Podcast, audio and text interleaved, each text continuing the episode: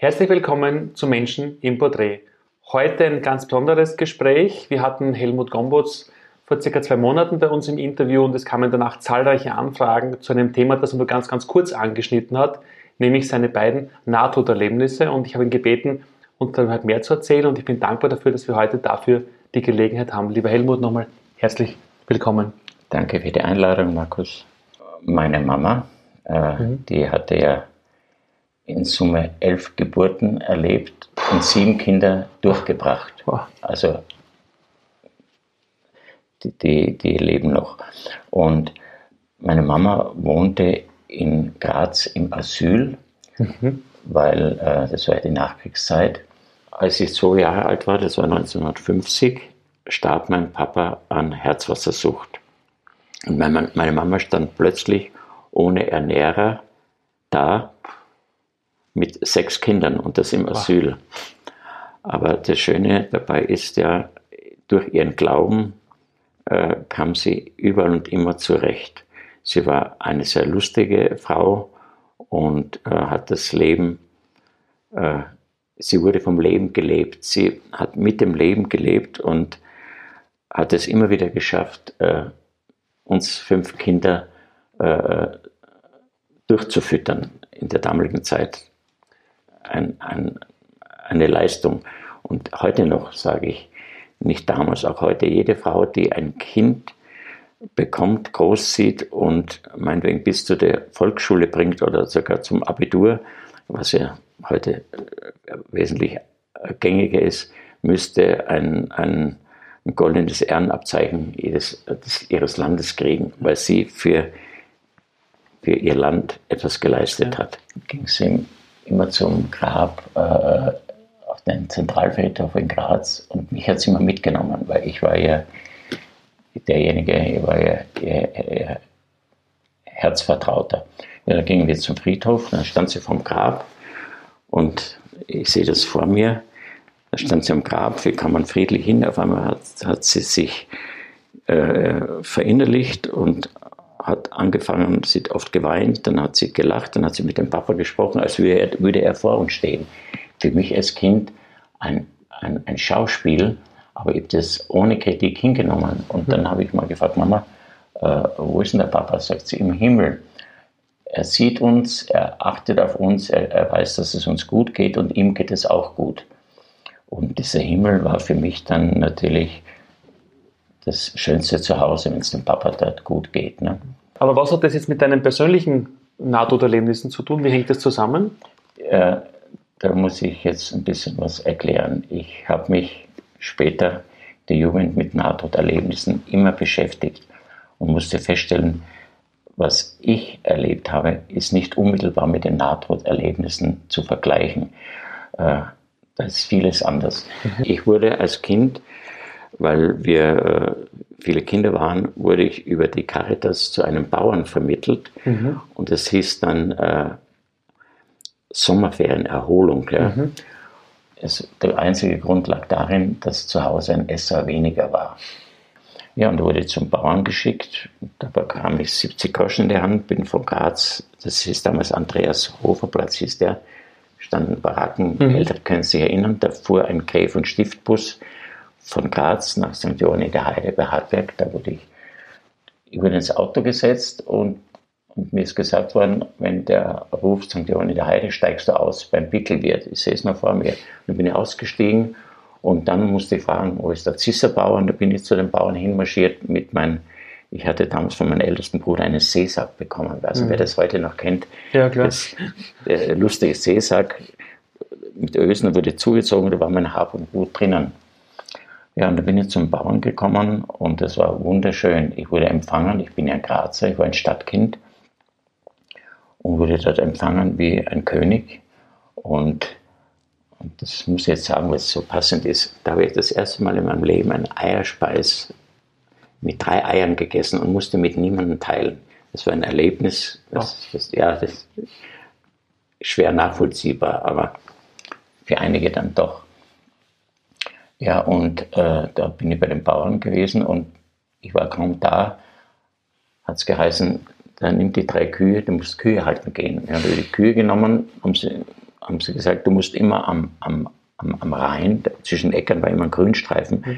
nur am, am Rand dürfen die fressen. So, mhm. ja, okay, du musst da aufpassen, weil wenn eine Kuh irgendwo reingeht, kriegen wir Ärger mit den anderen mhm. äh, Bauern. Mhm. Nahtoderlebnis kommt später. Ich war klein und schmächtig mhm. und beim Bauern musste man das Heu bis hoch übers Dach äh, äh in, jede, in jede kleinste Ecke äh, stopfen. Und ich war klein, haben sie mich hochgeschickt. Das heißt, Heuschober quasi im beim Bau Unterm Dach. Das war beim Dach, Bauern und, äh, und Heuboden hieß es dann. Heuboden, genau. Okay. Und weil ich ja als Kind neugierig war und immer interessiert an allem, habe ich damals, kann ich mich erinnern, ich musste Eier abnehmen. Und mhm. da fand ich äh, Hühnernester in dem Heu, die keiner gefunden hatte. Und da haben sie gesagt, auch der hat keine Angst, weil da war sehr dunkel, staubig, aber ich habe da äh, Hühnernester gefunden, kam immer mit vielen Eiern. Das war ganz toll und dann haben sie mich da hochgeschickt.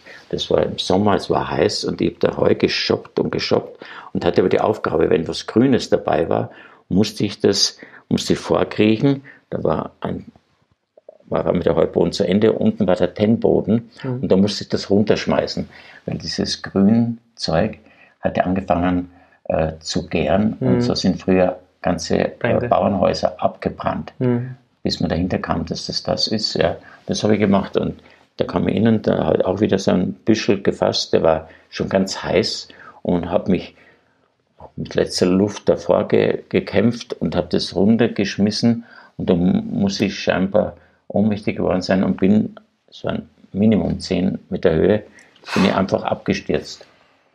Aber ich, ich weiß noch, ich, ich habe Sterne gesehen und äh, aber keine Angst. Und der freie Flug, es war, ich war federleicht.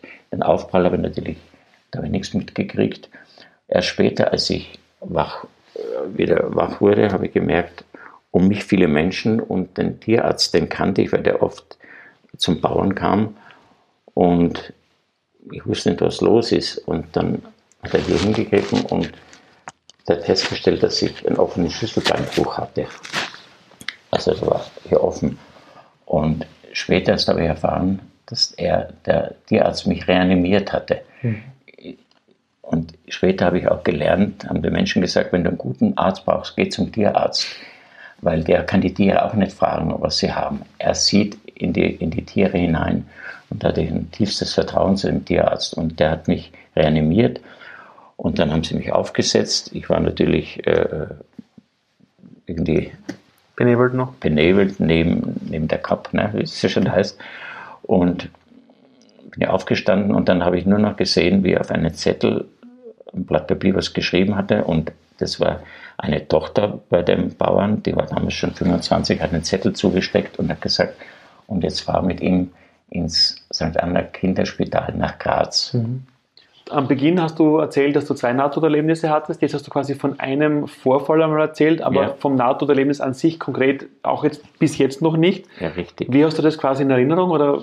Ich habe das folgendermaßen in Erinnerung, ähm, dass äh, als ich dann im Krankenhaus war und äh, untersucht wurde und festgestellt wurde, dass da mehrere äh, Bruchstellen waren, Darum war ich über zwei oder drei Monate im Krankenhaus.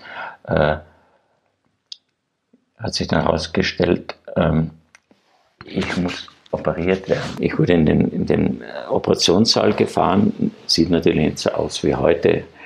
Und da war ein Operationstisch, da haben sie mich draufgelegt, dann der andere hat mir die Hand gehalten und der Tisch war so kalt, oh, das war schlimm, da haben sie mich abgedeckt und haben nur noch hier so einen Mund-Nasenbereich freigelassen.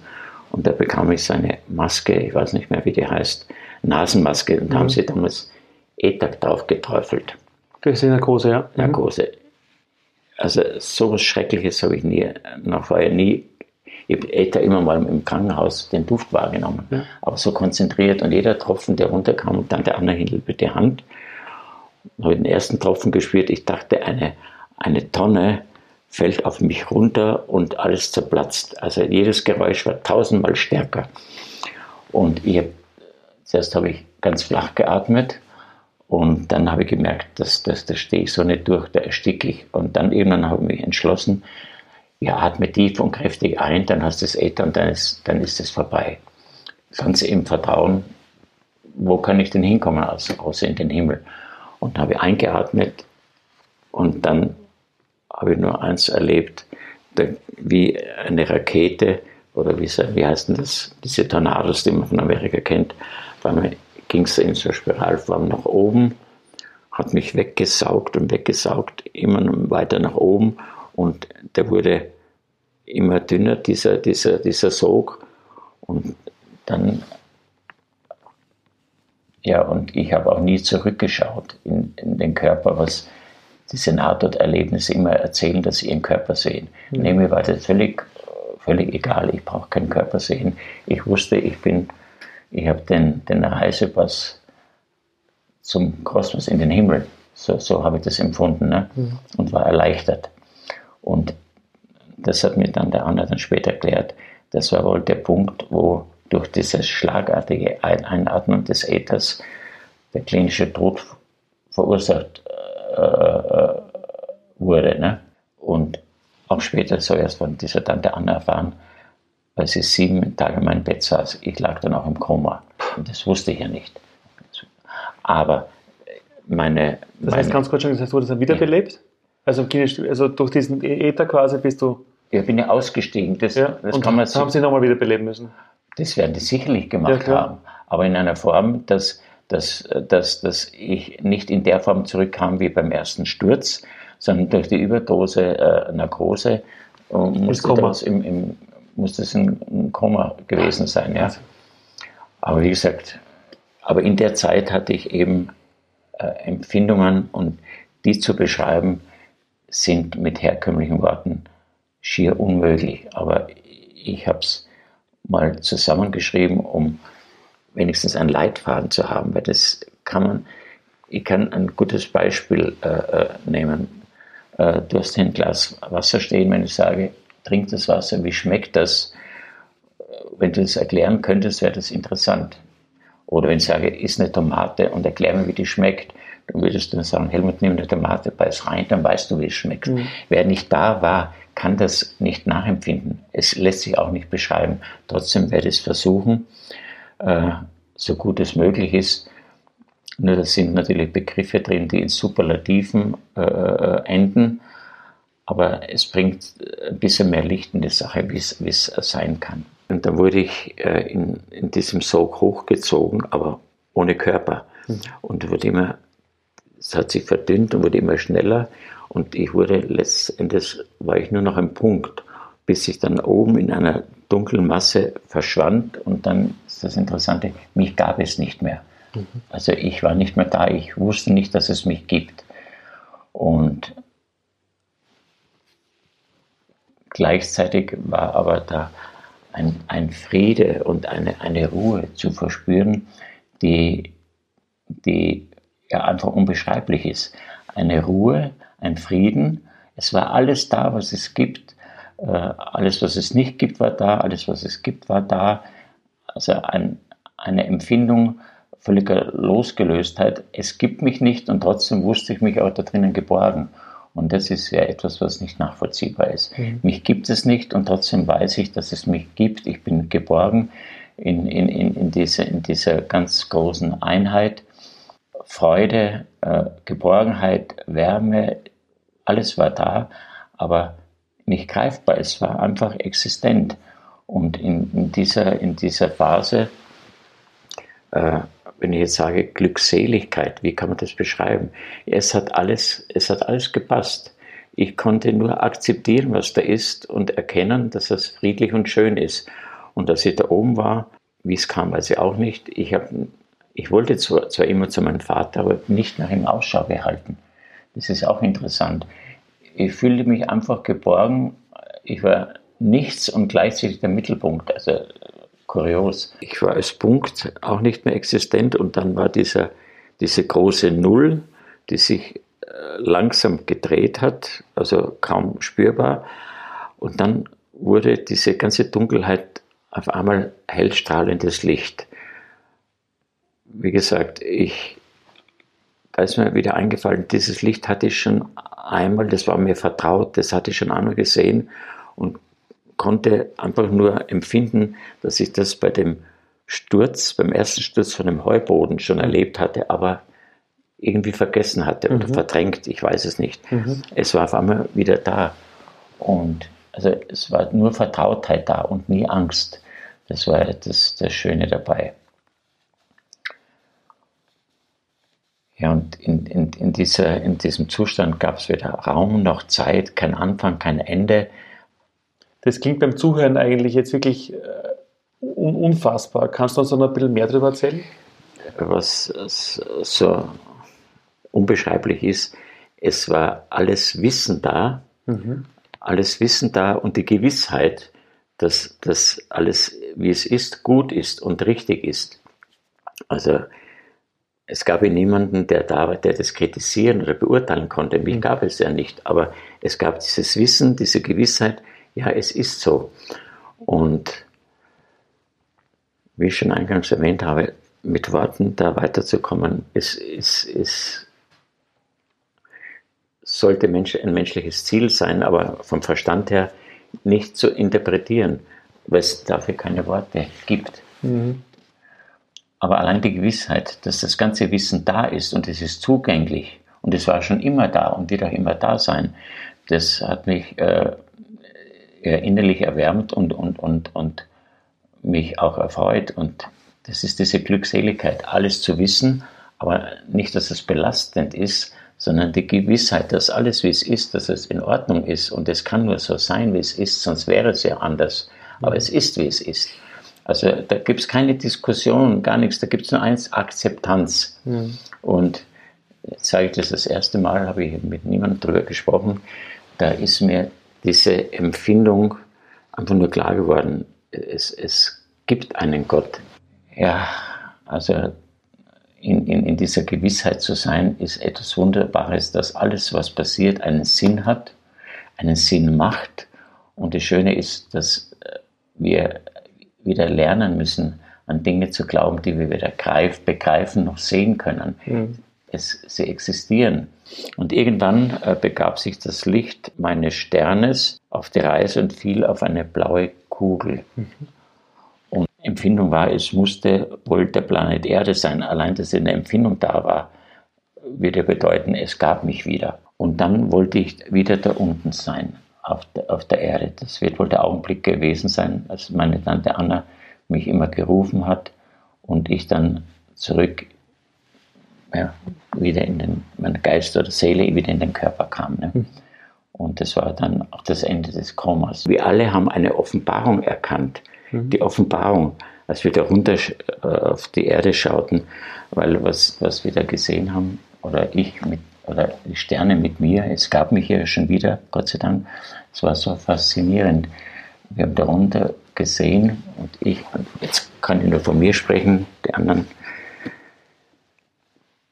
ich habe das Treiben auf der Erde da gesehen. Ich habe hab gesehen, das ist ein Lustspiel, das ist ein Schauspiel, das ist ein Krimi, das ist ein, ein Horrorfilm, das ist ein Science Fiction. Es gibt Leid und Elend, alles zur gleichen Zeit.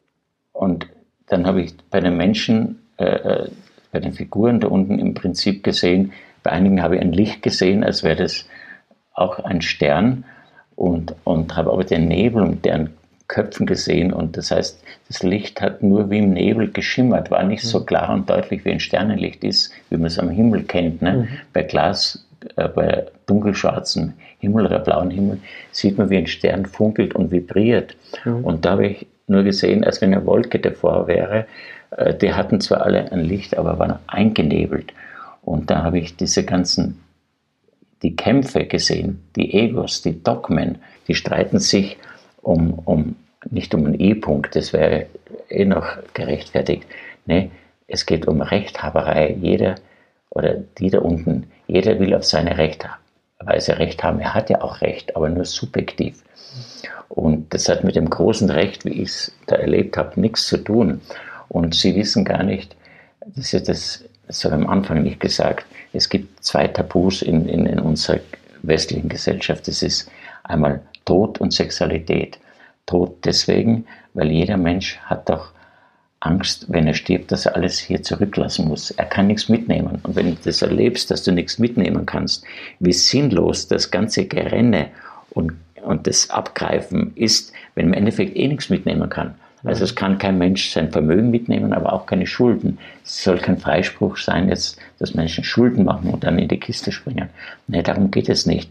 Es geht nur darum, deswegen haben die Menschen mit dem, mit dem Sterben, mit dem Tod sein Problem, weil sie alles zurücklassen müssen, alles, was sie über Jahrzehnte sich angeeignet haben, sich, an, sich bereichert haben.